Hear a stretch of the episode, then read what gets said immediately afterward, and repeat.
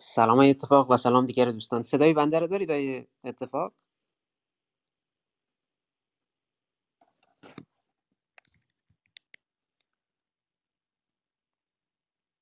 من صدای شما رو ندارم های اتفاق اگر صحبت میفرمایید من صدا صدای منو دارید بله بله من صدایتون رو دارم. متشکر پس یه سه چهار دقیقه صبر کنیم. من کمی اتاق رو بله. زودتر باز کردم که دوستان تا برسن سر ساعت انشالله سر ساعت 8 و سی به وقت ایران جلسه رو شروع کنیم. تا موقع من یک آهنگی رو برای دوستان پخش می‌کنیم که با هم دیگه لذت ببریم. خیلی ممنون.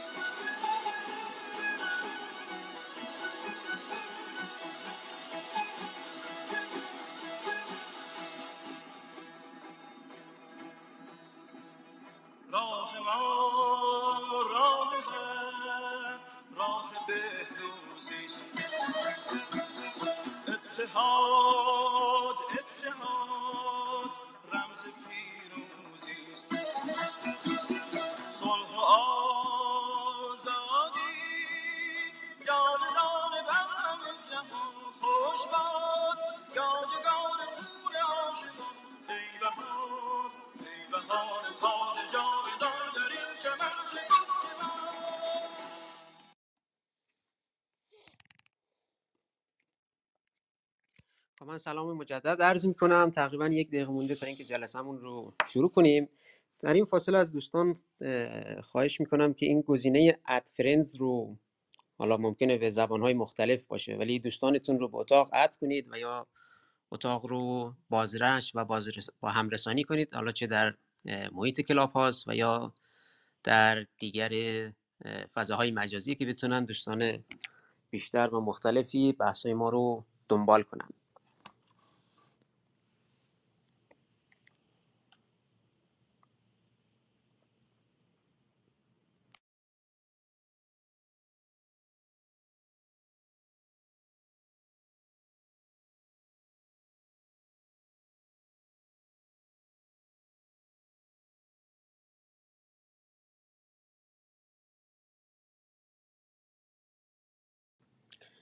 خب به نام خدا سلام و خوش آمد میگم خدمت همه دوستان عزیز.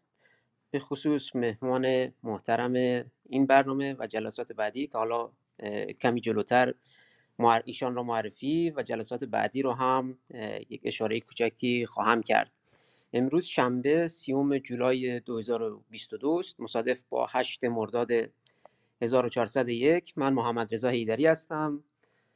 دانش آموخته مقطع دکترا از در رشته مهندسی عمران محیط زیست از دانشگاه ایالتی میشیگان و در حال حاضر هم به عنوان پژوهشگر در حوزه محیط زیست و توسعه پایدار در دانشگاه میشیگان مشغول به کار هستم.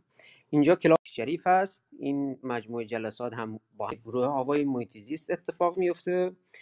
امروز خیلی خوشحال هستیم که در حضور شما عزیزان شنونده سخنان بسیار مهم و مفید آیه اتفاق پژوهشگر و نویسنده کتاب اقتصاد سیاسی محیط زیست هستیم.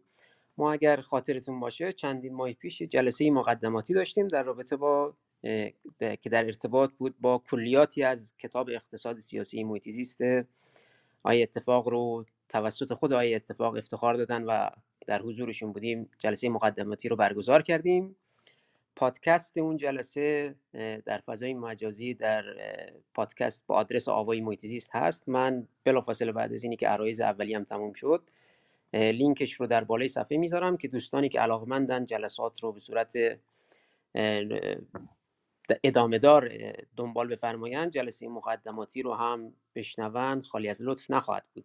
این سری جلسات رو طبق برنامه‌ریزی که انجام دادیم حدوداً ده جلسه خواهد بود. بنا به حالا پیشبرد جلسات ممکنه کم و زیاد هم بشه اما فعلا برنامه‌مون اینه که ده جلسه داشته باشیم به مدت هر دو هفته.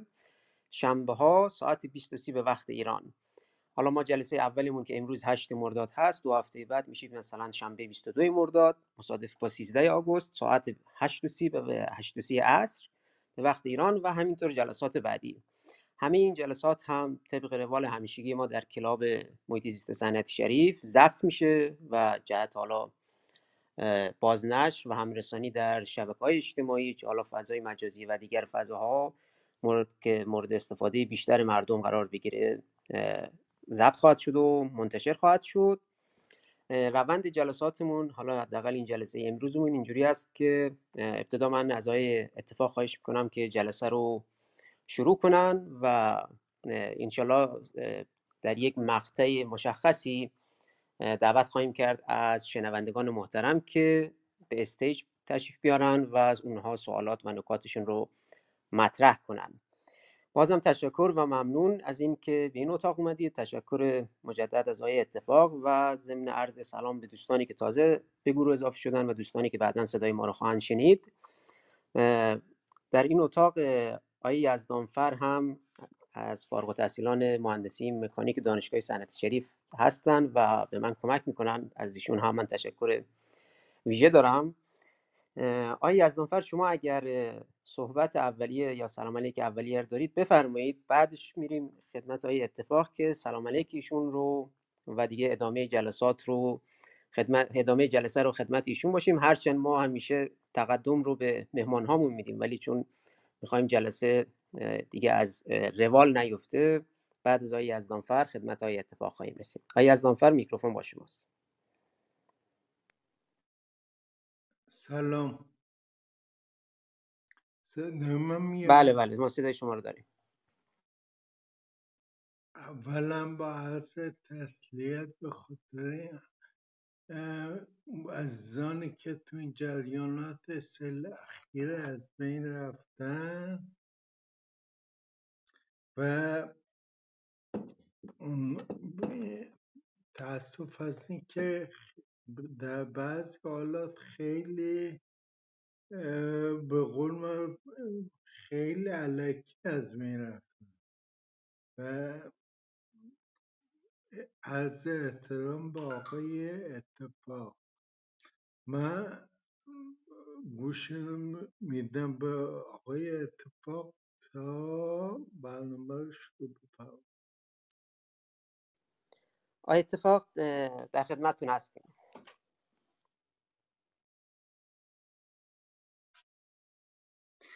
خب من سلام عرض می کنم خدمت همه دوستان عزیز حاضر در این جلسه و دوستانی که در آینده شنوای این محتوا خواهند بود و تشکر قدردانی می کنم از برگزار کنندگان این رویداد که این همطور که به درستی بابای حیدری فرمودن این جلسه دوم ماست. من شهرام اتفاق هستم. یه چند تا کتاب و مقاله و اینا در زمینه مهندسی و محیط زیست و اقتصاد و اوضاع سیاسی نوشتم و ترجمه کردم و اینا و جلسه جلسه پیش ما و این جلسه ما بیشتر معطوف به یک کتابی است به اسم اقتصاد سیاسی محیط زیست که یک کتاب دو جلدی سال 98 منتشر شده و ما یه جلسه مقدماتی در 15 اسفند 6 مارس داشتیم که بعدا دوستان اظهار تمایل کردن که اون بحث رو ادامه بدیم و بنابراین این جلسه و نه یا ده جلسه بعدی در تداوم همون بحث دیگه. یعنی در واقع قرار استش که به یه شکلی اون جلسه مقدماتی به اون جلسه مقدماتی اکتفا نکنیم و فصول مختلف این دو جلد رو در طی نه یا ده جلسه توضیح بدیم که این جلسه فعلی که از اون نه یا ده جلسه هستش. عرض به محضرتون که گمان می‌کنم که این توضیح هم اضافه کنم که این کتاب الان نایابه چاپ جدیدش به زودی منتشر میشه که چاپ جدید هم حاوی فصول جدیدیه و هم ویرایش جدیدی در واقع داره. یعنی اون بخش قبلی هم ویرایش شدن و یک ناشر دیگری این کتاب رو قرار است منتشر بکنه که به زودی بالا می‌کنن و اگه دوستان تمایل داشته باشن که اون کتاب رو تهیه کنن باید از یه ناشر جدید منتظر باشن چاپ جدید و از یه ناشر جدید تهیه کنن. به محضرتون که ما جلسه قبل راجع به چون قرار بود یه در واقع فقط یه جلسه قرار بود برگزار بشه و من گمان نمی‌کردم که حالا الزاما این جلسات تداوم پیدا کنه توضیحاتی در مورد اهمیت تدریجی مفاهیم و مباحث محیط زیستی و انرژی در زندگی بشر دادم و اونجا توضیح دادم که این موضوعات به تدریج در زندگی ما اهمیت پیدا کرده در گذشته مسئله محیط زیست و مسئله انرژی موضوعات مهمی برای ما اون مفهوم نبوده که امروز هست. به تبع اونا شاهد شکلگیری تدریجی مباحث اقتصاد انرژی و اقتصاد محیط زیست بودیم و خدمت شما عرض شود که به مفهومی به اسم آثار خارجی مبادله یا آثار جانبی مبادله یا اکسترنالیتی اشاره کردیم که حالا بعدا دوباره به سراغش خواهیم رفت و در اون جلسه قبلی که جلسه مقدماتی بودش به بحث سه تا, سه تا نمونه از مباحث یا مصادیق اقتصاد سیاسی محیط زیست اشاره شد. یکی از اونا بحث petropolitics بود دیگری بحث اثر آزادی اقتصادی بر رویدادها و پدیده‌های محیط زیستی بود و مسئله بعدی هم که باز بهش به عنوان نمونه اشاره شد بحث حامی پروری در دموکراسی هایی که خیلی تحت حاکمیت قانون نیستنه و اینکه اینا چه اثراتی روی محیط زیست میذارنه. من توصیه می‌کنم که دوستانی که اون فایل صوتی رو گوش نکردن برای اینکه از اون مباحثی که دیگه ما اینجا تکرارشون نمی‌کنیم. بهره مند بشن بتونن اونو دوباره اون فایل صوتی رو گوش کنن. آقای هیدری محبت کردم و ظاهرا رو روی چند تا پادکست و یوتیوب و اینا به اشتراک گذاشتن و در دسترس علاقمندان هستش.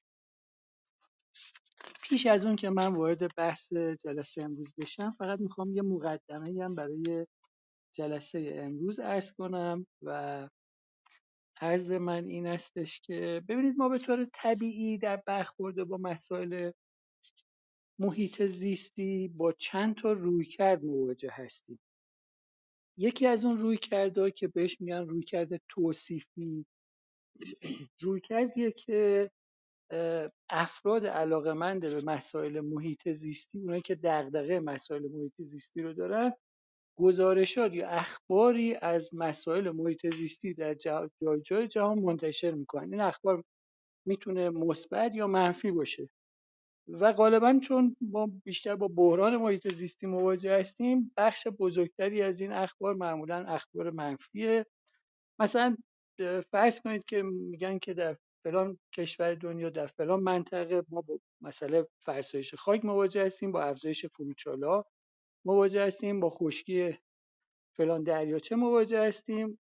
آلودگی هوا در فلان منطقه مشکل ایجاد کرده یا ذوب یخهای قطبی مثلا مشکل ایجاد کرده؟ این رویکرد رویکردیه که بهش میگن رویکرد گزارشگری. یعنی افراد از منظر از موضع یک گزارشگر دارن حوادث یا مسائل یا پدیدهای محیط زیستی رو بهش می‌پردازن و مطرح رویکرد دیگه‌ای که ما شاهدش هستیم رویکرد کنشگرایانه است یا در واقع عملگرایانه یا رویکرد عملی. به این معنا که ممکنه افرادی اقدامات عملی در مورد محیط زیست انجام بدن. دیدید که در علاقمندان به محیط زیست یه کیسه رو دستشون می‌گیرن میرن توی مثلا دریا توی جنگل و این زباله رو جمع می‌کنن و در واقع کنشگری می‌کنن و یا مثلا امضا جمع می‌کنن یا یه جایی میرن تظاهرات می‌کنن که مثلا در این منطقه فلان کارخونه درست نشود و چیزای شبیه به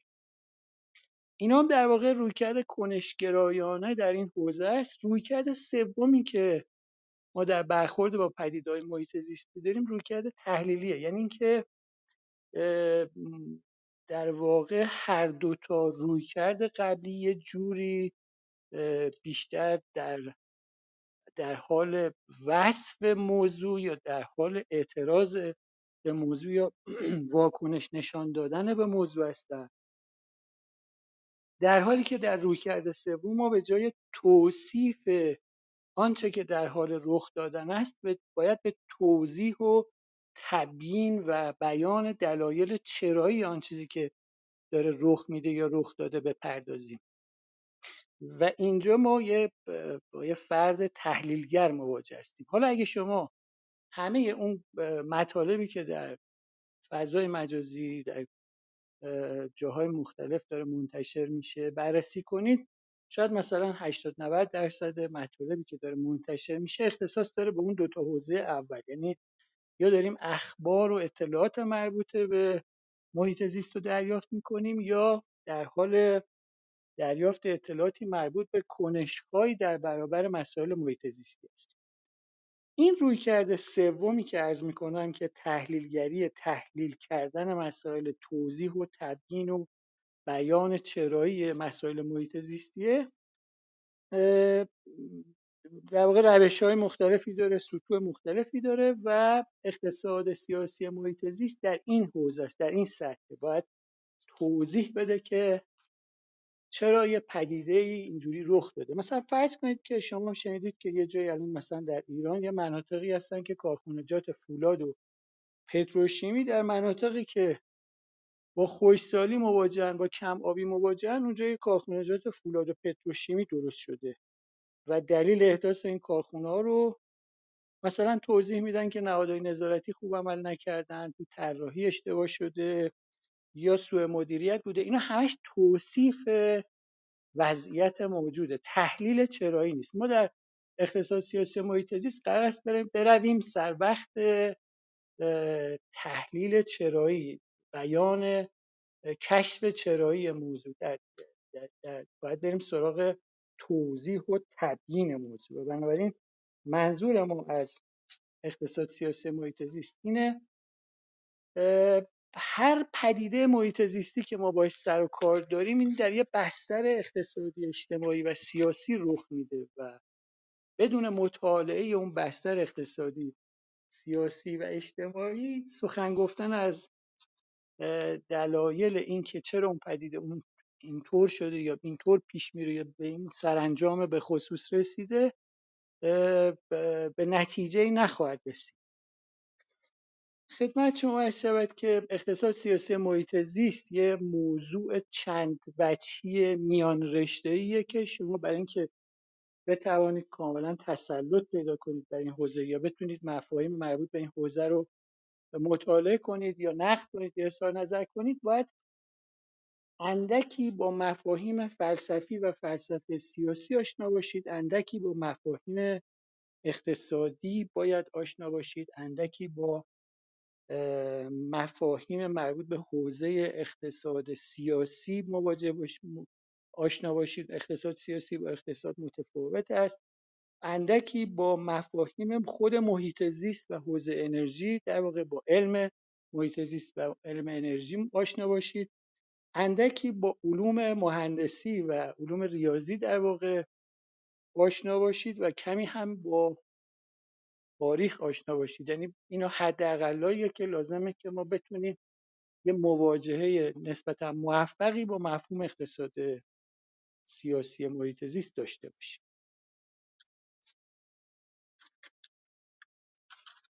خدمتتون هست شود که دستور کار این جلسه عنوانی که براش انتخاب شده اندیشه سیاسی و رویکردهای اقتصادی این عنوان عنوان فصل اول کتاب اقتصاد سیاسی محیط زیسته و به همین دلیل این عنوان انتخاب شده و اونجا تلاش شده که یک در واقع گزارش یه بررسی خیلی سریعی در مورد این مفهوم صورت بگیره. برای اینکه ما بعدا هرچی که بخوایم در مورد حوزه اقتصاد سیاسی محیط زیست صحبت کنیم ناگزیریم که این اطلاعات مربوط به این آنچه که در این فصل گفته میشه رو بدونیم. یه جوری یه جوری اینا مفاهیم کلیدی پایه‌ای هستند که بعدا به کار ما خواهند اومد و هرچند که ممکنه که یه کمی ارتباط برقرار کردن باش در, در, در گام اول یه کمی دشوار باشه اما به هر حال ناگزیر از پیمودن این مسیر هستیم و بدون پیمودن این مسیر نمی‌تونیم به اون نتیجه‌ای که می‌خوایم در فصلهای بعدی برسیم. خدمت شما عرض شود که بس بریم رفتیم سر وقت دیگه بحث اندیشه سیاسی و رویکردهای اقتصادی دستور کار این جلسه است.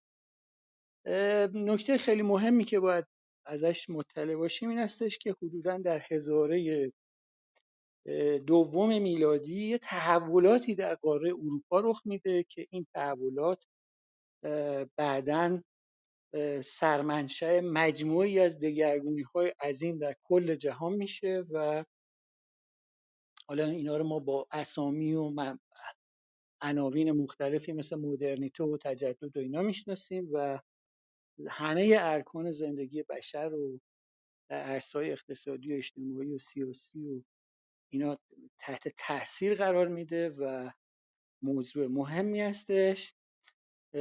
این تحولات شامل مجموعی از پیشرفت‌های علمی، صنعتی، تولیدی، تجاری، اجتماعی، اقتصادی و سیاسی هستش که به تدریج از اروپا به بقیه دنیا سرایت می‌کنه. خدمتتون هست شود که مثلا تصور بفرمایید که کوپرنیک کشف می‌کنه که زمین مرکز جهان نیست یا حد فاصل 1750 تا 1852 تا انقلاب صنعتی رخ میده و مجموعه تحولاتی که بعدا یعنی شاید مثلا 120 سال بعد از انقلاب صنعتی اول رخ میده ما رو در 1970 درگیر مسائل محیط زیستی می‌کنه. بنابراین باید اطلاع داشته باشیم که اون پیشینه چیه و چه ماجراهایی اونجا رخ داده و چه تحولاتی رخ داده تا وقتی رسیدیم به اون ماجراهای محیط زیستی در واقع دوران معاصر قرن بیستم و بیست یکم بتونیم تصویر روشنی از این ماجرا داشته باشیم. زیربنایی ترین تحولاتی که در قاره اروپا رخ میده تحولاتی در حوزه فلسفی و سیاسی و اقتصادی. یعنی در واقع تحول در اندیشه. این تحول در اندیشه در حوزه فلسفی و حوزه سیاسی و اقتصادی موضوع مهمیه که ما باید در موردش اطلاعات کافی داشته باشیم و بفهمیم که چگونه اروپایی که در اوایل هزاره دوم میلادی عنوان یک اروپای مفلوک قرون وسطایی وجود داشت مبدل به اروپای امروز میشه و دگرگونی هایی که سبب میشه که اروپا وارد اصل مدرنیته و اصل خردگرایی بشه و این خردگرایی و مدرنیته هم به بقیه جهان به شکلی بفرسته تحت تاثیر قرار بده بقیه جهان رو و جهان امروز ما هم به نسبت‌های متفاوتی از این مدرنیته و خردگرایی تحت تاثیر قرار گرفته.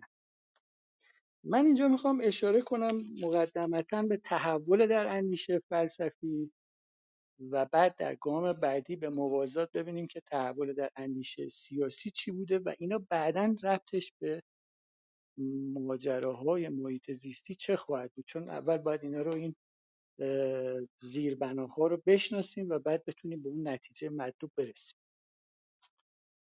خدمتون هست شود که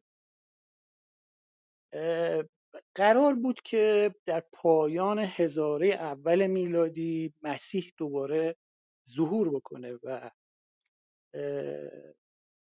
بهش می‌گفتن second coming یعنی در واقع ظهور دوم مسیح. اپیفانایا یعنی به زبان یونانی بهش می‌گفتن اپیفانایا یا second coming.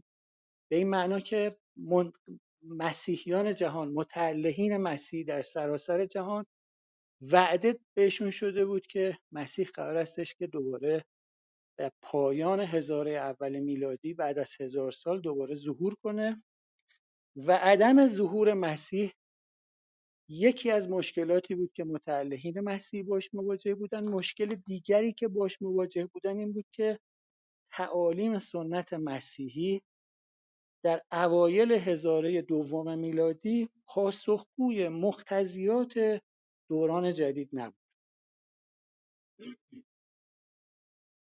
این وضعیت شرایطی رو فراهم کرده بود که به این فیلسوفان در واقع برجسته مسیحی رو به سمتی سوق می‌داد که ناگزیر بودن که به بازنگری در اصول نظری خودشون بپردازن. واداشته شدن که این چنین عمل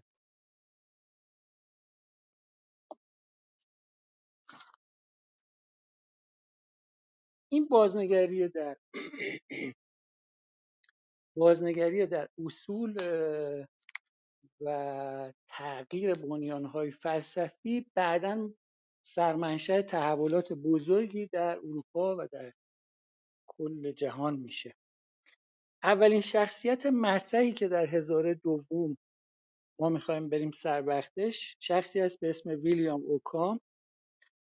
اشخاصی که ما اینجا انتخاب کردیم به هیچ وجه تنها اشخاص مؤثر در این هزار دوم میلادی نبودند بلکه اشخاص شاخصی هستند که اثرات مهمی گذاشتن اما اگه از اسامی دیگری اشخاص دیگری نام نمی‌بریم به این معنی نیستش که به اونا کم توجهی شده در کتاب. البته من اسامی متعدد دیگه هم استفاده کردم. منتها اینجا فقط چند تا از اونا رو انتخاب کردیم تا بگیم ماجرا از چه قرار بود.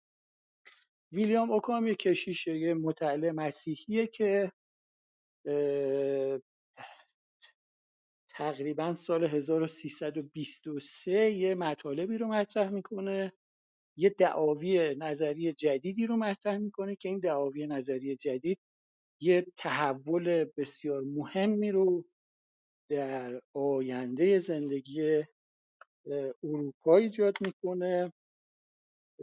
اوکام معتقده که خدمتتون هست شود که سه تا اصل رو مطرح می‌کنه. یکی این که باید ما به حواسمون متکی باشیم برای شناخت پدیده ها و این اقدام اوکام اقدامی در برابر دعاوی متافیزیکی که در اون دوران وجود داشت و دعاوی متافیزیکی اینجوری بود که مثلا ادعا می‌شد که در دنیای مابعد و طبیعه رویدادهایی داره رخ میده یا چیزهایی وجود داره اوکان معتقد بود که ما الان برای فهم جهان هستی فقط باید به حواسمون متکی باشیم. و نکته دیگه که اعتقاد داشت این بود که اون نومینالیسم و جایگزین اسنشیالیسم و یونیورسالیسم می‌کنه.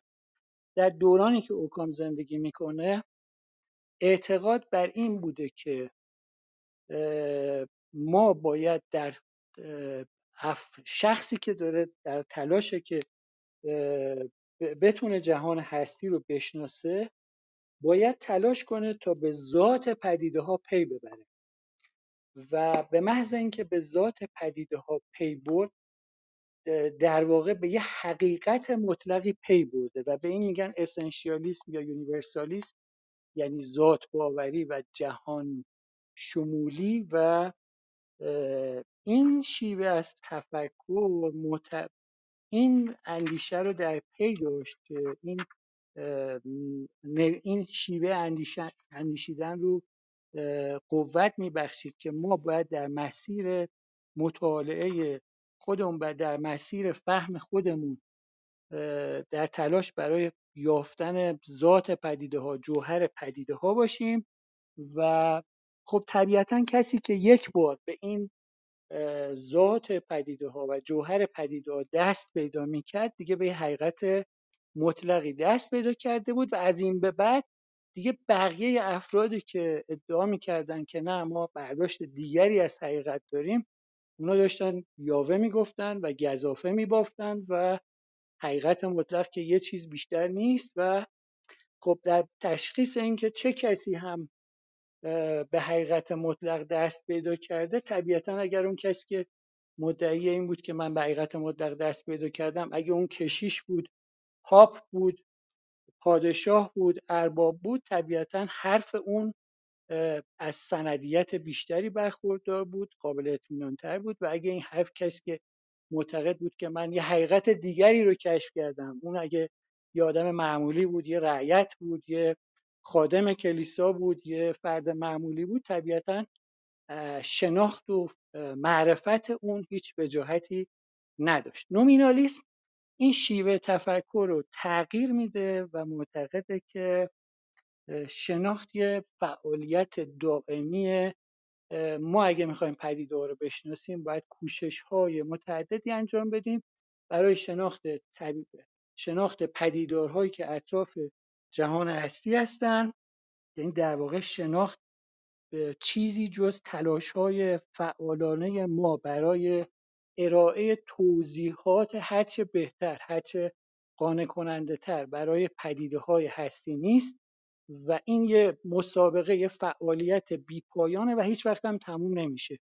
بنابراین مثلا تصور کنید که اگر داریم راجع به مثلا دلایل انقراض دایناسورها روی سیاره زمین صحبت می‌کنیم اگه اعتقاد داریم به شیوه اسنشیالیستی و یونیورسالیستی یعنی شیوه های ذات باورانه و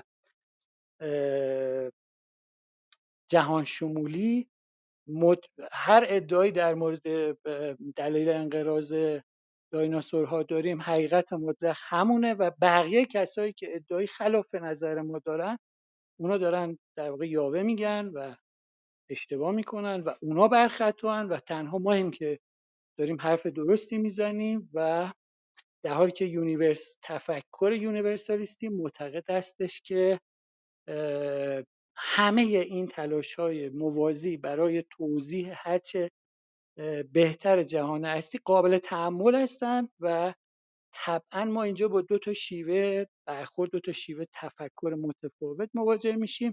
شیوه nominalistی شیوه ای است که رواداری و مدارا در درون خودش داره چون معتقده که اصولا ما نمی‌توانیم به حقیقت مطلق یا ذات پدیده ها دست پیدا کنیم. و هر هر زمان ممکنه که ما نگاهمون عوض شه به دست اطلاعات بیشتری به دست بیاریم. برداشتمون نسبت به موضوع تغییر بکنه و بنابراین اصولا دست یافتن به جوهر و ذات پدیده امکان پذیر نیست و من همیشه برای اینکه اینو بتونم توضیح بدم از این اصطلاح استفاده می‌کنم که مثلا فرض کنید که رئالیستا معتقدن که پدیده مثل مفاهیم کلی مثل مثلا درخت. مفاهیم کلی یعنی چیزایی که انتزاعی دیگه. وقتی ما میگیم درخت منظورم یه درخت به خصوص نیست یه مفهوم انتزاعی به اسم درخته که خیلی چیزا رو در بر خیلی درختها رو در بر می‌گیره مفاهیم کلی مثل درخت مثل پرنده مثل آزادی یا مثل عدالت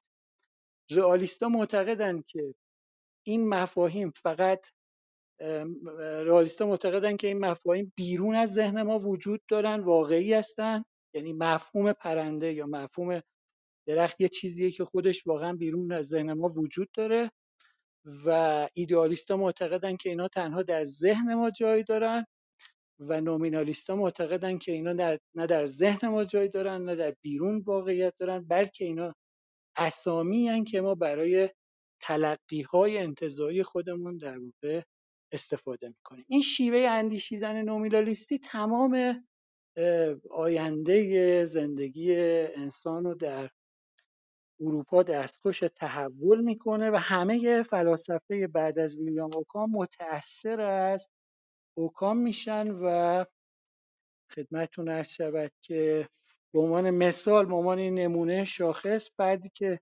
می‌تونه نمونه بارزی از آثار تفکر نومینالیستی باشه کوپرنیک کوپرنیک در 1533 میاد و ادعا می‌کنه که برخلاف همه آن چیزهایی که در کتب مقدس در انجیل در آثار مقدس موجود در کلیسا نوشته شده خورشید به دور زمین میچرخه و زمین مرکز جهان هستی نیست بلکه زمینه که به دور خورشید میچرخه و تازه زمین و خورشید هم هر دوتا در یه مسیر دیگه در حال حرکتن.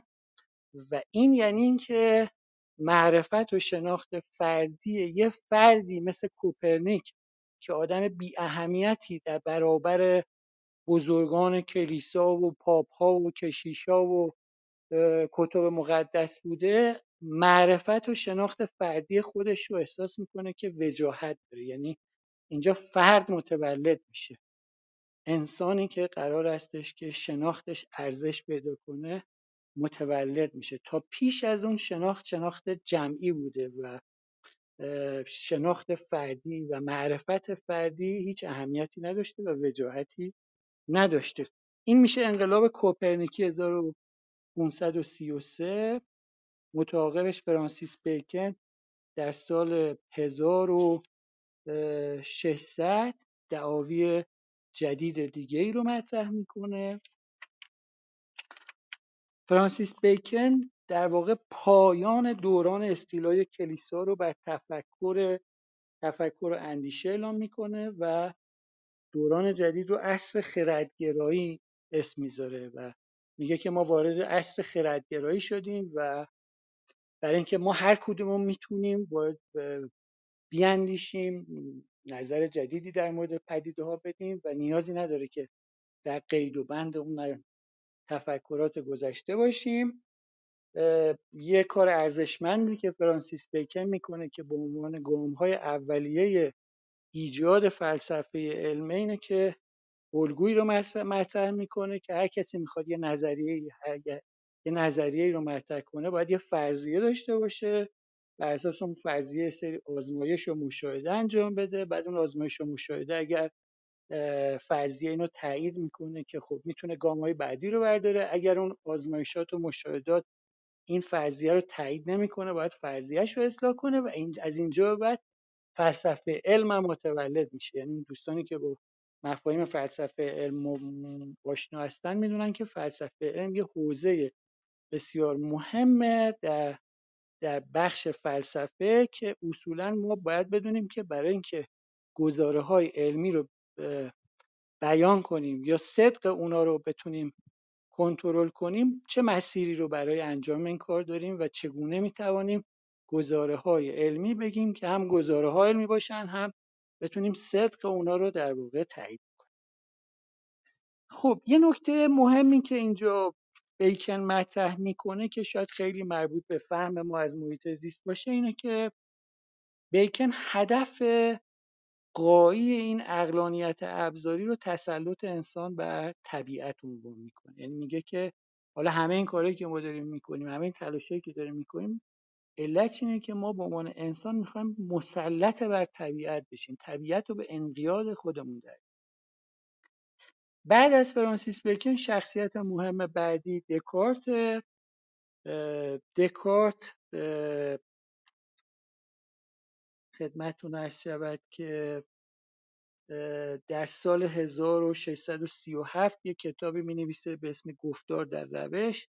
1644 یه اصول فلسفه رو منتشر می‌کنه و یه مجموعه از آثاری رو منتشر می‌کنه که اینا آثار بسیار مهمی هستن. پیش از دکارت و همه اون فلاسفه که معتقد به وجاهت پیدا کردن حواس بودن و می‌گفتن ما دیگه باید این متافیزیک رو بذاریم کنار و از حواسمون استفاده بکنیم برای شناخت پدیده‌های طبیعی دکارت میاد میگه که خیلی به این حواسمون هم نمی‌تونیم اطمینان کنیم. این به معنی این نیستش که دکارت بخواد به سمت متافیزیک پیش بره بلکه می‌خواد بگه که درسته که شما دارید تلاش می‌کنید که از متافیزیک دوری بجویید و با اتکای به حواستون پدیدارهای اطراف خودتون و پدیدارهای جهان هستی رو بشناسید. اما خود این حواس هم دچار خواص خود دچار خطاهای بزرگی میشه. من یه یه جمله از خود دکارت می‌خونم. میگه که هیچ امری از امور جهان در واقع چنان نیست که حواس به تصور ما در میآورند. یعنی اون حواس ما یه چیزی رو به تصور ما در میارن اما امور جهان در واقع مثل اون چیزی که حواس ما به تصور در میآورن نیست به تصویر می‌کشن نیست. و چون کسانی هستند که در مقام استدلال حتی در مسائل بسیار ساده هندسه به خطا می‌روند و استدلال غلط می‌کنند و برای من هم مانند مردم دیگر خطا جایز است پس همه دلایلی را که پیش از این برهان پنداشته بودم غلط انگاشتم و چون همه عوالمی را که به بیداری برای ما دست می‌دهد در خواب پیش میآید در صورتی که هیچ یک از آنها در حال, در حال حقیقت ندارد بنا را بر این گذاشتم که فرض کنم که هرچه هر وقت به ذهن من آمد مانند توهماتی که در خواب برای مردم دست می‌دهد بی حقیقت است. ولیکن همان دم بر خودم بر این بر اینکه در همین هنگام که بنا بر موهوم بودن همه چیز گذاشتم شخص خودم که این فکر می‌کنم ناچار باید چیزی باشم و توجه کردم که این قضیه می اندیشم پس هستم حقیقتی است. چنان استوار و پاورجا که جمع فرضهای قریب و شکاکان هم نمی‌تواند آن را متزلزل کند. پس معتقد شدم که بی تأمل می توانم آن را فلسفه ای که در پی آن هستم اصل نخستین قرار دهم. اینجا جاییه که فردگرایی متولد میشه خرد فردی متولد میشه. ما اینجا وارد عصر مدرنیته میشیم. اینجا خرد فردی آنچنان وجاهتی پیدا می‌کنه که دنیا متحول میشه. من می‌خوام یه پاراگراف از کتاب خودم بخونم. اینجا اینطور نوشتم که اگر از این پس این عقل انسان است که به عنوان شناسنده امور امور معتبر است و اگر هر یک از انسانها به اعتبار عقل خود به شناخت و نتایج متفاوتی می‌رسند خواهش می‌کنم به این جملات که میگم توجه کنید. پس می‌توان از سیطره شناخت و معرفت جمعی رها شد و به گونه مستقل از جماعت اندیشید.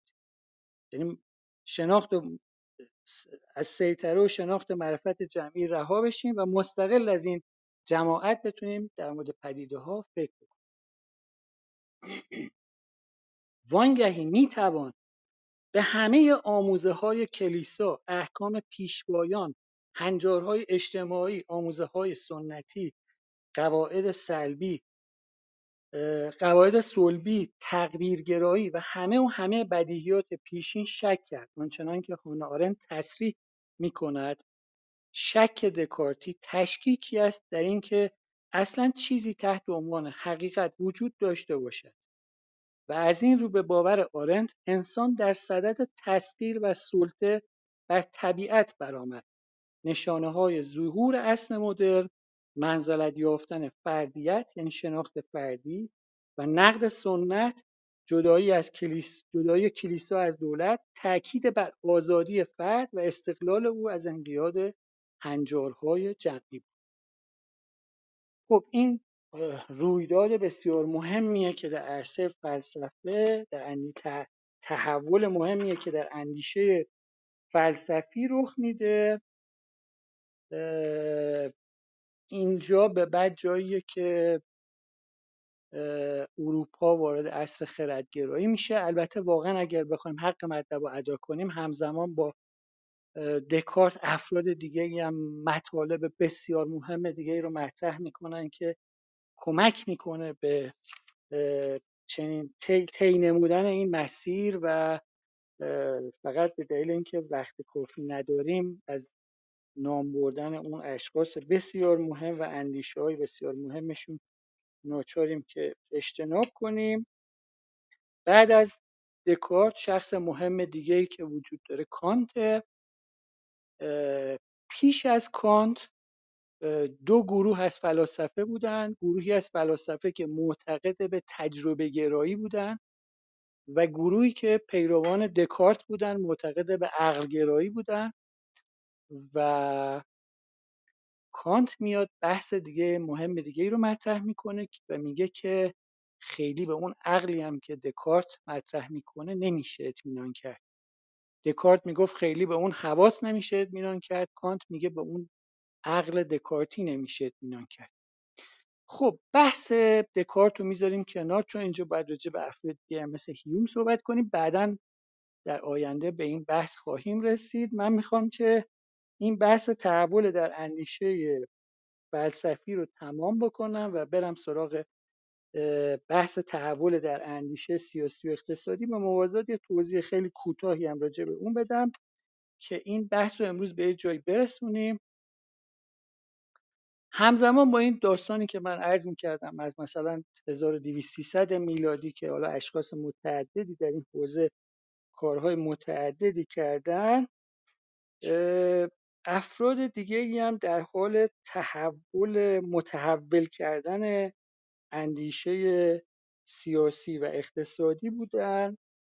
یکی از اونا که من انتخاب کردم اسمش رو اینجا ببرم مارسیلیوس پادوایی یا مارسیلیوس از پادوا بوده که این 1324 تقریبا هم عصر با ویلیام اوکام راجع به مسائل سیاسی صحبت می‌کنه. میگه که باید ما یه حکومت عرفی داشته باشیم مخالف با مداخله پاپ در امور سیاسی بوده و معتقد بوده که اداره امور سیاسی در هر اجتماعی باید توسط افراد منتخب همون جامعه انجام بشه و از این حرفای خطرناکی می‌زنه در اون دوران. اون دوران دوران تسلط کلیسا بر کلیسای واتیکان کلیسای روم کلیسای کاتولیک بر اروپا بوده. کلیسای کاتولیک مشروعیت حکومت ها رو اونجا تعیین می‌کرده و اینا حرفای بسیار خطرناکی بوده در اون دوران. بعد از اون یه شخصیت برجسته دیگه ای رو سراغ داریم به اسم نیکولو ماکیاولی که کتاب معروف شهریار خودش رو می نویسه ماکیاولی در مورد چگونگی اداره یک کشور صحبت می‌کنه و اونجا یه بحث مهمی رو مطرح می‌کنه که میگه که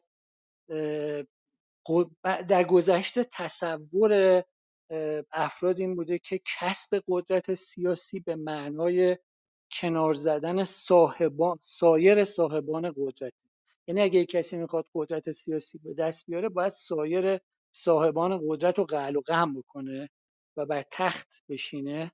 ماکیاولی میگه که موضوع اصلا این نیست. موضوع کسب قدرت ایجاد موازنه قوا بین صاحبان قدرته و برای کسب قدرت لازمه که موازنه قوا به وجود بیاد و با بقیه مصالحه کنیم.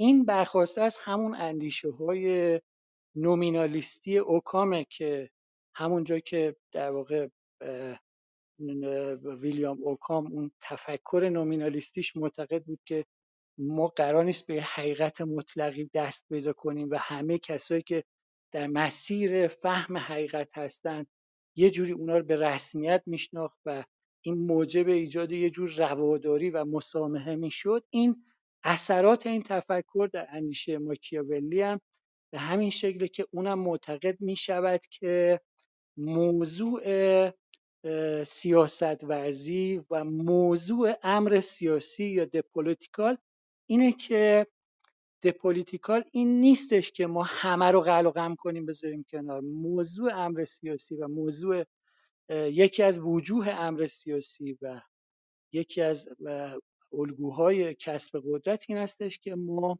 بتونیم مصالحه بکنیم برای به دست آوردن قدرت و همه رو یه جوری در اون قدرت سهیم کنیم و موازنه قوا به وجود بیاریم. شخصیت مهم دیگه بعدی مارتین لوتره که 1517 به بعد نسبت به نقش کلیسا که در مسند خدایگانی بوده معترض میشه. اون موقع کلیسا زمین های بهشت و خرید و فروش می‌کردن.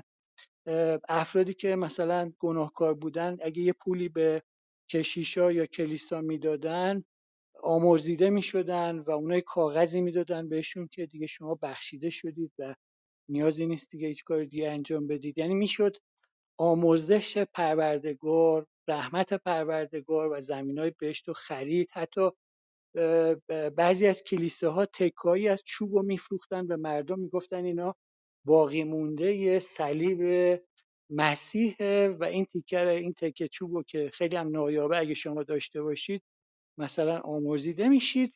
به هر حال مارتین لوتر خودش که کشیش از درون کلیسا میاد بیرون و نسبت به همه این ماجرا اعتراض می‌کنه و پروتستانیسم رو در سنت مسیحی ایجاد می‌کنه. سنت جدید مسیحی به اسم پروتستانیسم ایجاد می‌کنه و خدمت شما عرض شود که معترض وضعیتی میشه که کلیسا رو در جایگاه نمایندگی خدا روی زمین قرار و شخصیت مهم بعدی که ما اینجا باش سر و کار داریم. اینا اینا که داریم ازشون اسم می‌بریم همشون ادعاهای سیاسی دارن و ادعا ادعاهای اونا مربوط به چگونگی شکلگیری حکومت سیاسی در جامعه است. الان اسامی که داریم اسم می‌بریم وجه مشترکشون اینه که دارن دعاوی سیاسی رو مطرح می‌کنن که راجع به اداره یک کشور راجع به اداره یک حکومت. وجه مشترک اونا اینه. شخصیت مهم بعدی ژان بودنه. اون هزار و خدمت شما عرض شود که 1583 مطالب خیلی مهمی رو در واقع مطرح می‌کنه. ژان بودن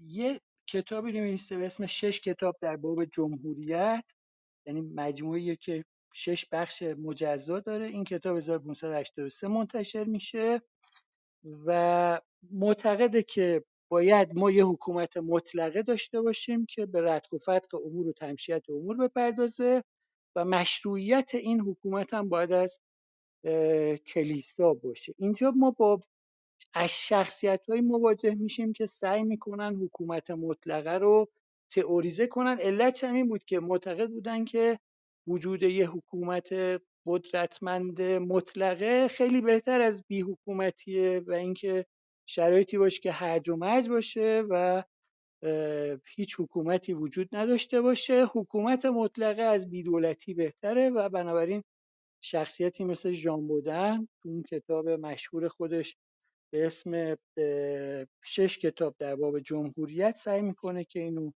تئوریزه کنه. باز شخصیت مهم بعدی توماس هابزه که بسیار فرد مهمیه در اندیشه سیاسی. کتابی داره به اسم لویاتان یا لویاتان لوایاتان یا لویاتان اسم یه حیولای دریاییه و مخصوصا اسم کتاب خودش رو لوایاتان یا لویاتان می‌ذاره. به این معنا که دولت باید مثل یک حیولای دریایی مقتدر و قوی بتونه کشور رو اداره کنه. معتقده که باید یه قرارداد اجتماعی منعقد بشه بین مردم و حکومت و مردم همه اختیارات خودشون رو به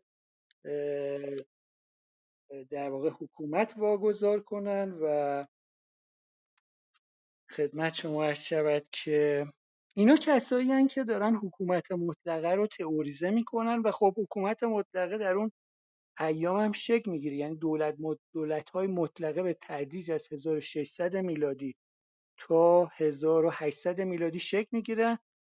توماس هابز لویاتان رو 1651 منتشر می‌کنه. ژان بودن 1583 منتشر کرده بودون شش کتاب در باب جمهوریت رو و بنابراین اینا شخصیت هایی که حکومت مطلقه رو ایجاد یه حکومت رو در واقع ضروری می‌دونن. حتی اگه اون حکومت یه کمی مستبد باشه اینا معتقدن که این از بیدولتی بهتره و اما از یه مرحله به بعد کم کم اون حکومت های مطلقه خودشون اسباب نگرانی اندیشمندان سیاسی میشن.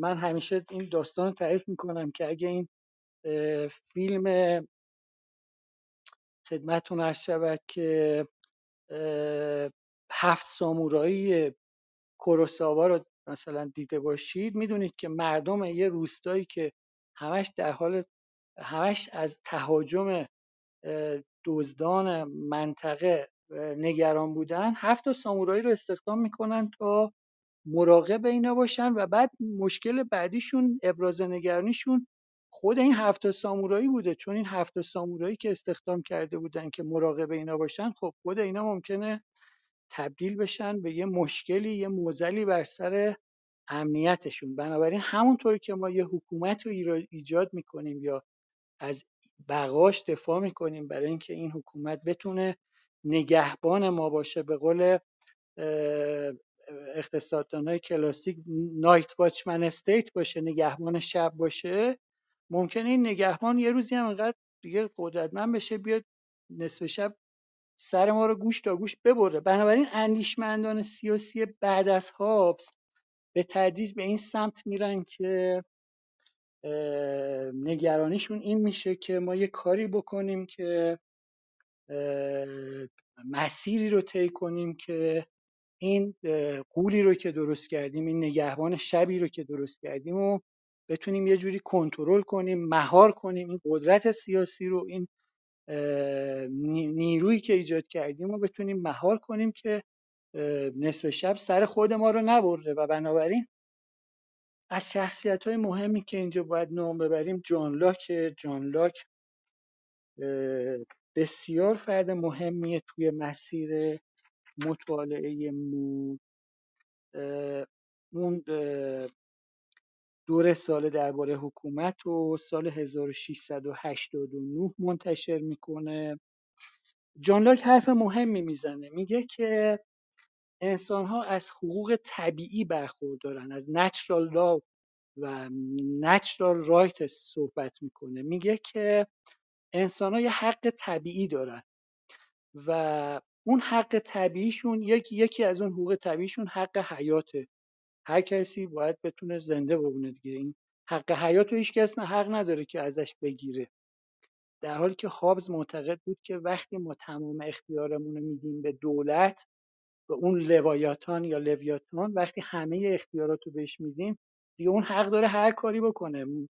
مختار نسبت به مال و جان ما در حالی که لاک میگه که نه ما یه حق طبیعی داریم یه نچرال رایت داریم که نچرال رایتس داریم که این حقوق طبیعی هستن. یکیش حق حیاته کسی حق نداره حیات ما رو از ما بگیره و زندگی ما رو در بگیره و به اون خاتمه بده. این حق حتی خودمون هم حق نداریم به زندگی خودمون خاتمه بدیم. از آنجایی که حق حیات داریم باید آزاد باشیم تا بتونیم فعالیت های اقتصادی رو انجام بدیم تا زنده بمونیم. ممکنه تصمیم بگیریم دامداری کنیم ممکنه تصمیم بگیریم کشاورزی کنیم ممکنه تصمیم بگیریم آهنگر بشیم. باید آزاد باشیم. بس بنابراین حق بعدی ما آزادیه. بنابراین ما هم حق حیات داریم و هم حق آزادی داریم و اینا حقوق اولیه ماست. خب طبیعتا در مسیر تلاش های همیشگی خودمون برای بقا به یه موهبتهایی هم دست پیدا می‌کنیم. خب باید مالک اون موهبت هم باشیم. پس حق بعدی مالکیت شخصیه.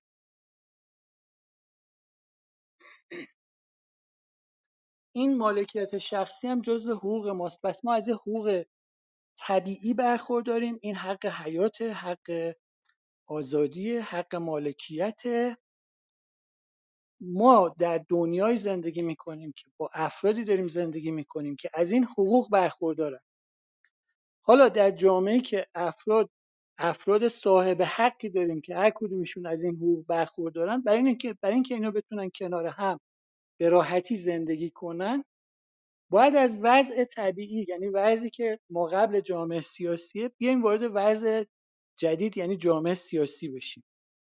یه دولتی باید باشه از این حقوق دفاع کنه. ما یه قراردادی قرارداد اجتماعی با دولت میبندیم. ما یه بخشی از اختیاراتمون نه مثل هابز اون چیزی که هابز می‌گفت ما همه حقوق و اختیاراتمون رو در اختیار دولت قرار میدیم. می‌گفت یه بخشی از اختیاراتمون رو در اختیار دولت قرار میدیم. در این حد که این دولت بتونه از این حقوق ما مراقبت کنه و بتونه این مسئله رو مدیریت کنه و این در واقع اون تئوری هابز که یه لویاتانی ساخته بود که همه حقوق شهروندان رو در اختیار می‌گرفت در بد و قرارداد اجتماعی و بر جان و مال اونا سیطره داشت.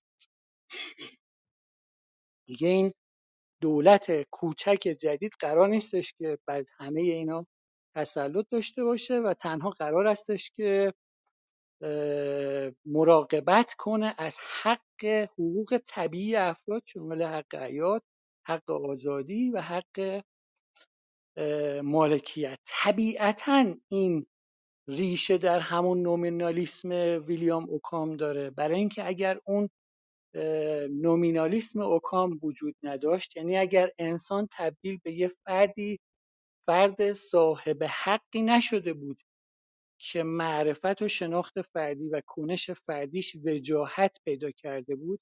اگه ما وارد دوره سوبجکتیویسم فلسفی نشده بودیم. یعنی انسان به عنوان subjective به عنوان سوژه به عنوان شخص خودمختاری که صاحب حقه متولد نشده بود در اندیشه فلسفی در اروپا نمی‌شد از این حرف زد و جان لاک داره به اتکای این زیربناها این ادعا رو ادعاها رو می‌کنه. وگرنه مثلا شما 400 سال 500 سال پیش هزار سال پیش قبل از جان لاک کسی نمی‌تونست از این حرفا بزنه. مثلا افراد همه افراد صاحب حقن. مگه میشه همه افراد صاحب حق باشن؟ حتی در دوران جان لاک وقتی جان لاک داره در مورد همه افراد صحبت می‌کنه هنوز بردهداری وجود داره. بنابراین اونم منظورش از همه افراد همه افراد نیست بلکه مردان مثلا بالغ مثلا زنان هنوز جزو این همه افراد نیستن. این این این اینم به تدریج تحقق پیدا می‌کنه. و, و, و ممکنه فقط شامل سفید پوستان مردان بالغی بشود که از این اختیارات برخوردارن یعنی هنوز اون در اون دوران این برای خود جان لاک این موضوع جا نیفتاده بود. خب اما این به حال تحول بسیار بزرگی بود و همه اون چیزهایی که ما در دوران جدید در مفاهیمی که در مورد جامعه مدنی دموکراسی خدمت شما عرض شود که حقوق شهروندی همه این مفاهیمی که امروز سراغ داریم زیربناش همین دعاویه که عرض می‌کنم و اینا بنیانگذاران این اندیشه سیاسی بودند و نکته مهمی که باید در مورد جان لاک بگم اینه که جان لاک معتقده که انسان موجود اقتصادیه. اصلا برای اینکه حق حیات داره برای اینکه این حیات خودش پایدار بمونه باید صبح تا شب فعالیت اقتصادی بکنه. بنابراین مفهوم انسان اقتصادی و مفهوم اقتصاد سیاسی از اینجا متولد میشه. یعنی از اونجایی که این انسان انسان اقتصادی و باید فعالیت اقتصادی بکنه دیگه وقتی برای کار دیگه ای نداره بنابراین مفهوم اقتصاد سیاسی اینجا متولد میشه. شخصیت بعدی که باید فقط ازش اسم ببریم چون زیاد وقت نداریم شارل دو مونتسکیو. مونتسکیو یه شخصیت خیلی خیلی مهم و برجسته در این حوزه. اونم آثار ارزشمندی داره. کتابای روح القوانین رو نوشته سال 1748 و اونم جزو کساییه که به دنبال جان لاک تلاش می‌کنه که اون کسایی که قبلا حکومت های مطلقه رو تئوریزه کردن اینا تلاش می‌کنن جان لاک و مونتسکیو تلاش می‌کنن که اون قدرت رو مهار کنن. مثلا مونتسکیو این مسئله رو مطرح می‌کنه که باید تفکیک قوا انجام بدیم و تفکیک قوا در درون دولت منجر به این میشه که این دولت تبدیل به یه موجود خودکامه نشه. تصورش این بوده که اگه ما تفکیک قوا انجام بدیم این منجر منتهی به این می‌شود که ما با یه موجود خودکامه با یه دولت خودکامه مواجه نشویم. اینا همش تلاشاییه برای مهار قدرت. اون قولی که ژان بودن و هابز و ماکیاوللی درست کرده بودن اینا در تلاش می‌کنن که اون قول رو دوباره بکنن در چراغ جادو و دوباره اینا رو مهارشون شخصیت مهم بعدی که داریم آدام اسمیت آدام اسمیت 1776 اگه اشتباه نکنم خدمتتون عرض شود که اون کتاب مهم خودش رو می نویسه و خدمتتون عرض شود که آدام اسمیت بحث مهمی که مطرح می‌کنه که مربوط به بحث ماست این هستش که اون از راجع به جامعه بازار صحبت می‌کنه. میگه که دارن فعالیت اقتصادی می‌کنن. بنابراین به یه شکلی اون جامعه مدنی که لاک راجبش صحبت می‌کرد همین جامعه بازار افراد در حال فعالیت های اقتصادی متعددی هستند هرچند که ممکنه دنبال منافع شخصی خودشون باشن. اما این منافع شخصی خودشون منجر به انتفاع عمومی می‌شود. صبح نانوا میره نان میپزه و برای منافع شخصی خودش هم این کارو می‌کنه. برای خیر عمومی این کار نمی‌کنه. صبح خیلی زود پا میشه میره نان میپزه. این برای ما نتیجهش برای ما برای کل جامعه منفعته. قصاب برای منافع شخصی خودش گوشت آماده می‌کنه آبجو ساز برای منافع شخصی خودش داره کار می‌کنه اما تلاش اونا برای ارائه یک کالا با یک کیفیت مطلوب هرچند که ممکنه در جهت منافع شخصی خودشون باشه این منتج به انتفاع اجتماعی میشه و خب اینم به شخصیت مهم بعدی که ما در مسیر داریم و خب این آدام اسمیت و اینا میان بحث اقتصاد سیاسی رو به یه شکلی تئوریزه می‌کنن به این معنا که خدمتتون عرض شود که به این معنا که در واقع همون مسیری رو که جان لاک تعریف کرده بود اینا در واقع ادامه اون مسیر رو اون مسیر رو ادامه میدن و تلاش می‌کنن که در واقع تعریفی رو از اقتصاد سیاسی بدن. اقتصاد سیاسی دو تا تعریف داره. یه اقتصاد سیاسی در دوره کلاسیکا یعنی در دوره جان لاک و آدام اسمیت و اینا برنارد منویل و آدام فرگوسن و در اون دوره یه تعریفی داشته. و خدمت شما عرض شود که من یه چند خطی از نوشته جیمز پاتریک گانینگ رو می‌خونم. در طی قرن نوزدهم بیشتر نویسندگان متمرکز روی اقتصاد بازار از اسمیت پیروی می‌کردند آنها نه فقط اقتصاد بازار بلکه حکومت و اجتماع را هم مطالعه کردند. آنها مطالعات خود را اقتصاد سیاسی اسم گذاری کردند. اقتصاد سیاسی در واقع یه شکلی اسمی بوده بر در, در تقابل با وضعیت اقتصادی اون دوران. یعنی اون دوران همون حیوله هایی که جان بودن و هاب ساختن همون لوایاتان هایی که ساختن اون حکومت های مطلقه که قرار بود به تمشیت امور جامعه رو انجام بدن اینا وارد فعالیت اقتصادی هم شدن.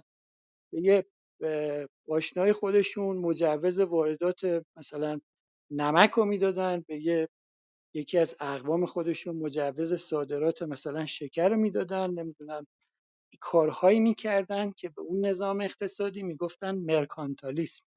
یعنی در واقع دخالت دولت در این امور اقتصادی یکی از وجوه مهم این مرکانتالیسم بوده و آدام اسمیت در تقابل با این مرکانتالیسم در و آدام اسمیت و همفکرانش در تقابل با این مرکانتالیسم بحث سیاست بحث اقتصاد سیاسی رو در برابر سیاست اقتصادی مطرح می‌کنه.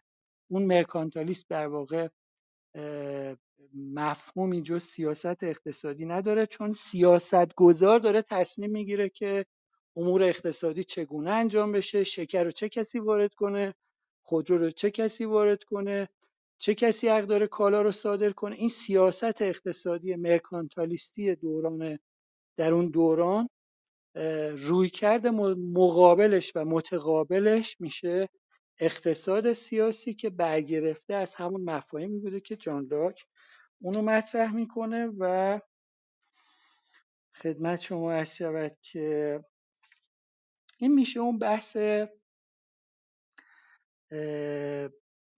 در واقع سیاست اقتصادی. البته وقتی ما داریم میگیم اقتصاد سیاسی و سیاست اقتصادی اقتصاد سیاسی بعدا از 1960 به بعد یه مفهوم متفاوتی نسبت به اون حرفایی که آدام اسمیت اینا می‌زدن مبدل میشه که بعدا راجبش صحبت می‌کنیم. اون چیزی که در در دوران کلاسیکا اقتصاد سیاسی مطرح بوده همینی بوده که من خدمت شما عرض کردم.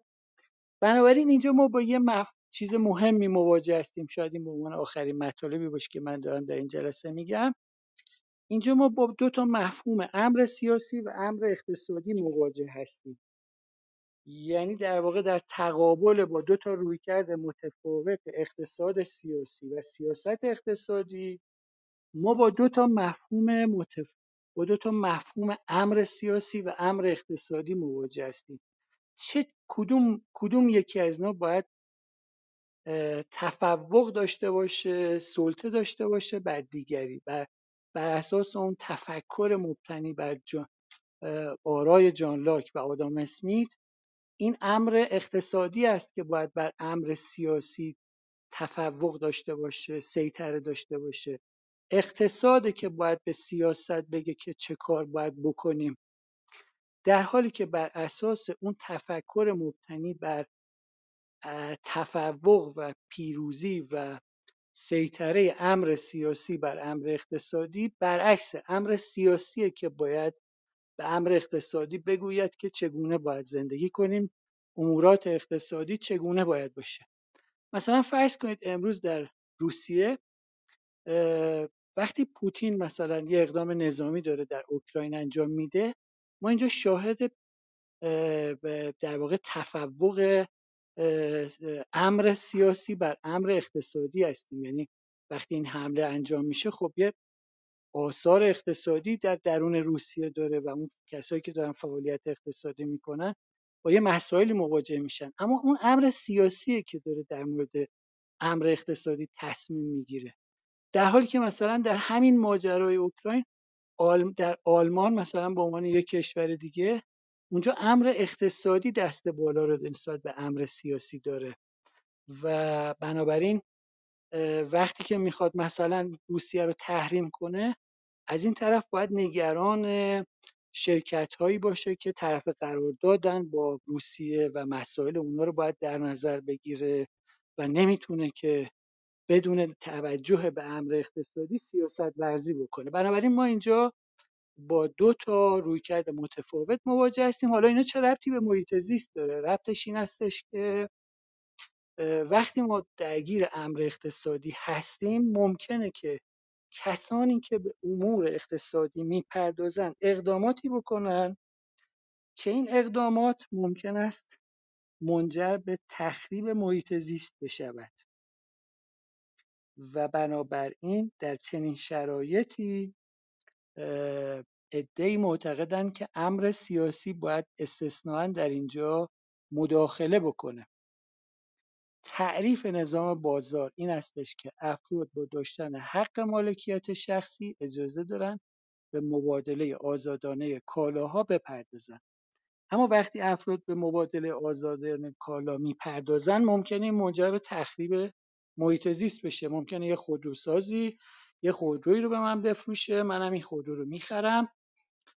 اون خودروساز که خودرو رو فروخته از فروش این کالا منتفع شده. من که این کالا رو خریدم از خریدش منتفع شدم.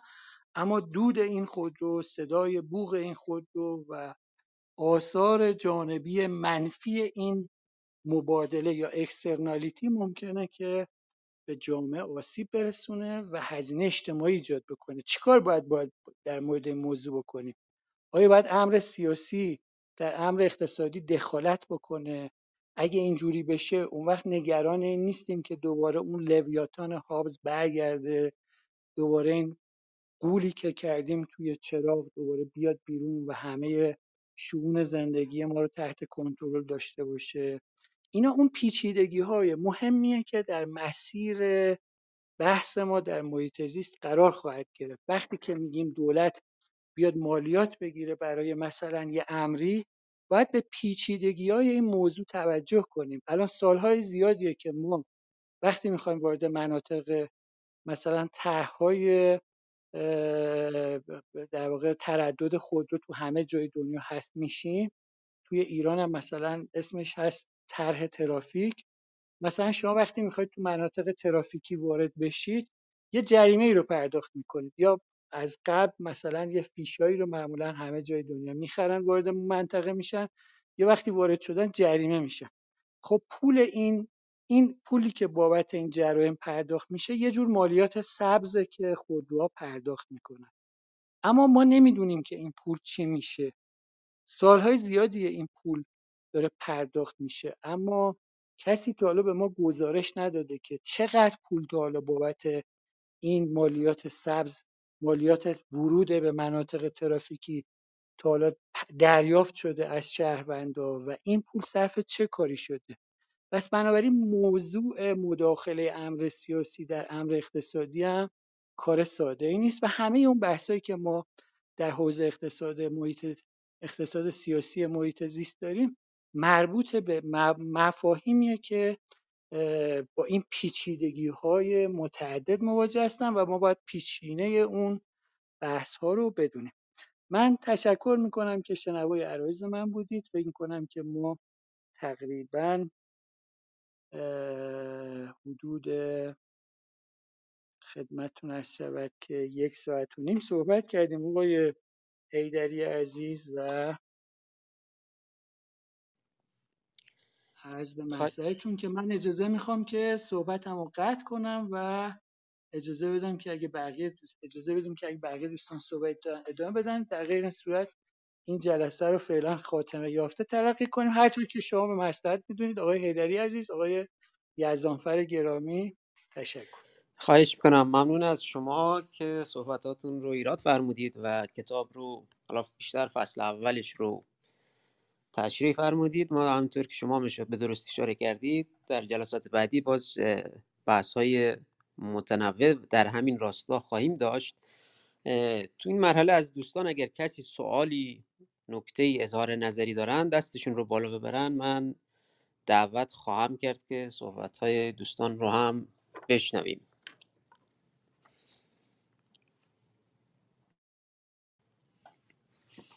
خب یا اگر علاقه من هستید می‌تونید سوالاتتون رو برای من بفرستید که من بخونم اگر با نوشتار علاقه من هستید. در غیر این صورت من خودم یکی دو تا نکته دارم که می‌تونم اونا رو خدمتتون عرض کنم و در بیشتر سوال از آیه اتفاق هست. خب آیا اتفاق قسمتی رو شما توضیح می‌دادید در رابطه با دکارت بود و حالا دستگاه فکری دکارت و اون شک دکارتی که ایجاد میشه؟ حالا برای اینکه این قسمتش حالا می‌دونم چون وقت کم بود احتمالا نت به صورت کاملتری تشریح داده نشد. ولی آیا این شک دکارتی با خردگرایی جمعی در تضاد است؟ چون این شک کردن در مفاهیم موضوعات و راحل های محیط زیستی خیلی خوبه. باعث میشه که ما راحل هامون رو مجدد یه بار بررسی کنیم یا چندین بار بررسی کنیم و, و احتمالا به راحلهای جامعتر و عقلانی تری برسیم. ولی باز هم حالا من در همین حوزه محیط زیست میگم وقتی که از اون مرحله شک اولیه حالا یه پژوهشگری یه شک اولیه در مفاهیم محیط زیستی داره از اون مرحله رد میشه این خردگرایی جمعی است که اهمیت پیدا می‌کنه و می‌تونه مثلا کلابریشن ایجاد کنه می‌تونه همکاری بین رشته ایجاد کنه و نهایتا به یک راه حلی برسه که جامع تر باشه. مثلا این که ما امروز این جلسه محیط زیستی اقتصادی رو داریم خودش یکی از همین موارده که حالا افراد مختلف زینفعان مختلف و اینجا وقتی میگیم زینف منظورم دوستان پژوهشگر در حوزه‌های مختلف مرتبط با محیط زیسته. هر کدوم احتمالاً به نوعی این نیاز رو دیدن که بایستی اون مواردی که خودشون فکر می‌کنن و بهش باور دارن در حیطه کاریشون در ارتباط با محیط زیست نیاز به مثلا یک بازبینی داره نیاز به بررسی بیشتر داره و این collab collaboration و این همکاری بین رشته‌ای بیشتر و بیشتر اهمیت پیدا می‌کنه و این دانشگاه های تراز اول دنیا هم دائما به این سمت دارن حرکت می‌کنن. هرچند گام های اولیهشون هست. اما اینها هم دارن به این سمت میرن. مثلا مسائل محیط زیستی دیگه فقط در رابطه با مهندسی محیط زیست نیست. در کارشناس اقتصاد نیاز داریم کارشناس علوم سیاسی نیاز داریم علوم اجتماعی نیاز داریم. از علوم پزشکی و و و میان رو مسائل مختلف محیط زیستی با هم کار می‌کنن. حالا اون شک دکارتی که گفتید با این تضاد داره یا نه؟ این اگر این قسمت رو هم توضیح بفرمایید ممنون میشم. ممنون آقای هدری عزیز. به نظرم بسیار سوال حکیمانه ایه و معمولا به محض اینکه ما بحث فردگرایی رو مطرح می‌کنیم ابهاماتی از این دست مطرح میشه. ببینید فردگرایی هیچ تناقضی با خرد جمعی نداره. نقطه مقابل فردگرایی این هستش که همه باید یک جور بیاندیشن. در حالی که فردگرایی معتقد هستش که افراد مختلف می توانند به شیوه های مختلف نظرهای مختلفی در مورد پدیده های مختلف داشته باشند. و این افراد مختلف با نظرات مختلف می توانند در کنار همدیگه هم جمع بشن و از خرد جمعی استفاده کنند. در واقع این ناقض خرد جمعی نیست. اون چیزی که موضوع بحثه اینه. این تقابلی بین فردگرایی و خرد جمعی وجود نداره. این نکته اول. نکته دوم این که اون شکگرایی دکارت شکی مبنی بر صلاحیت حواس و به همین جهت معتقده که ما ممکنه ما به حواسمون شک می‌کنیم به این مفاهیم شک می‌کنیم. اما اون چیزی که بی تردید بهش نمی‌تونیم شک کنیم اینه که خودمون هستیم. ما وجود داریم. شک می‌کنم بس هستم. میاندیشم بس هستم. یعنی تنها ریسمانی که می‌تونیم بهش چنگ بیاندازیم و ازش استفاده کنیم برای زندگی خودمون عقل خودمونه. این عقله که می‌تونه ما رو کمکمون کنه و باش جهان رو تسخیر کنیم طبیعت رو تسخیر کنیم و چیزای شبیه به برای این مفهوم شک دکارتی هم تناقضی با اون موضوع نداره. خرد جمعی به منزله این هستش که افرادی با اندیشه های مختلف و که هر کدوم از اونا معرفتشون و شناخت فردیشون و کنش فردیشون آزاده و وجاهت داره می‌تونن در کنار همدیگه به تعامل بپردازن و اندیشه های خودشون رو به اشتراک بذارن و حاصل این به اشتراک گذاشتن اندیشه ها می‌تونه دستاوردهای خیلی بزرگی داشته باشه و فردگرایی در تناقض با خرد جمعی نیست. اون شک دکارتی هم هیچ تناقضی با این بحث نداره. ممنون. متشکر از توضیحاتت که این اتفاق نمیفته خب آیا اتفاق می‌خواید ادامه بدیم؟ اگر دوستان تونستن در هر زمانی که حالا تا پایان جلسه صحبتشون باز شد می‌تونن وارد بحث بشن. شما اگه صحبتی دارید یا صحبت پایانی هست بفرمایید که دیگه اتاق رو هم بعدش ببندیم. من بله من ترجیح میدم که با توجه به حجم مطالبی که گفتیم فعلا این جلسه رو به اتمام برسونیم و در واقع توضیح بحث جدید دیگه رو مطرح نکنیم و اجازه بدیم دوستان مطالبی رو که مطرح شده اندکی در موردش بررسی کنن تعمق کنن و در یه جلسه دیگه این بحث رو بتونیم ادامه بدیم. بسیار عالی. متشکرم متشکر از همه دوستان به خصوص آیه اتفاق که تشریف آوردن و کتاب اقتصاد سیاسی محیط زیست رو فصل اولش رو که در ارتباط با اندیشه سیاسی و رویکردهای اقتصادی بود رو به بحث به بحث و بررسی گذاشتن. اه، سپاسگزارم من این توضیح رو بدم آقای حیدری عزیز که ما فصل اول رو تموم نکردیم. یه بخش کوچکی از فصل اول باقی مونده. منتها من فکر می‌کنم که اون بحث یه ذره طولانی تره و اون وقت از اون مدت مقررمون خارج میشیم. یا باید اون رو نصفه رها کنیم یا خدمتتون عرض شود که باید افزون بر اون ساعتی که توافق کردیم بحث رو ادامه بدیم. به همین جهت عرض می‌کنم که ما هنوز یه بخش کوچکی از فصل اول باقی مونده و پیشنهادم و تقاضام این هستش که اینو به جلسه دیگه موکول کنیم. ممنونم. بله بله. منم داشتم متشکر از اینی که اطلاع دادید به دوستان. منم داشتم عرض کردم که ما جلسه بعدیمون در ارتباط با همین فصل اول جلسه دوممون در حقیقت میشه اندیشه سیاسی و رویکردهای اقتصادی دو که دو هفته دیگه است و میشه فکر می‌کنم 13 آگوست تاریخ میلادی و حالا تاریخ شمسیش رو الان حضور ذهن ندارم. که چه روزی میشه فکر کنم 22 مرداد بشه. بله 22 مرداد میشه. در همین ساعت 23 به وقت ایران شنبه 22 مرداد 1401 انشالله در خدمت دوستان خواهیم بود و جلسات رو پیگیر خواهیم شد. ضمن اینکه دو نفر از دوستان مجدد برگشتن به stage. آیه و باز برگشتن؟ نمی‌دونم. فکر می‌کنم کلاب هاوس ایراد داره. اجازه بدید از دوستان خواهش می‌کنم که سوالاتشون رو برای من بفرستن که جلسه بعدی فرصت هست. جلسه بعدی باز این سوالات رو مطرح می‌کنیم. قطعا سوالات مهمی است و انشالله در خدمت دوستان خواهیم بود. خب اگر صحبتی نیست آقای یزدانفر شما اگه صحبتی ندارید جلسه امروز رو به پایان برسونیم. دوستان رو به خدای بزرگ بسپاریم و حالا تا جلسه بعدی که دو هفته دیگه است می‌تونیم این بحث ها رو مجددا گوش بدیم و آماده باشیم برای جلسات بعدی.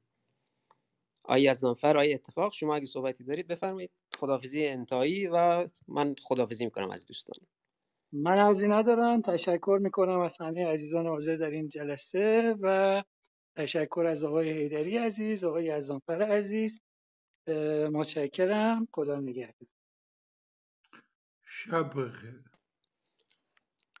تشکر. خدا نگهدار همگی.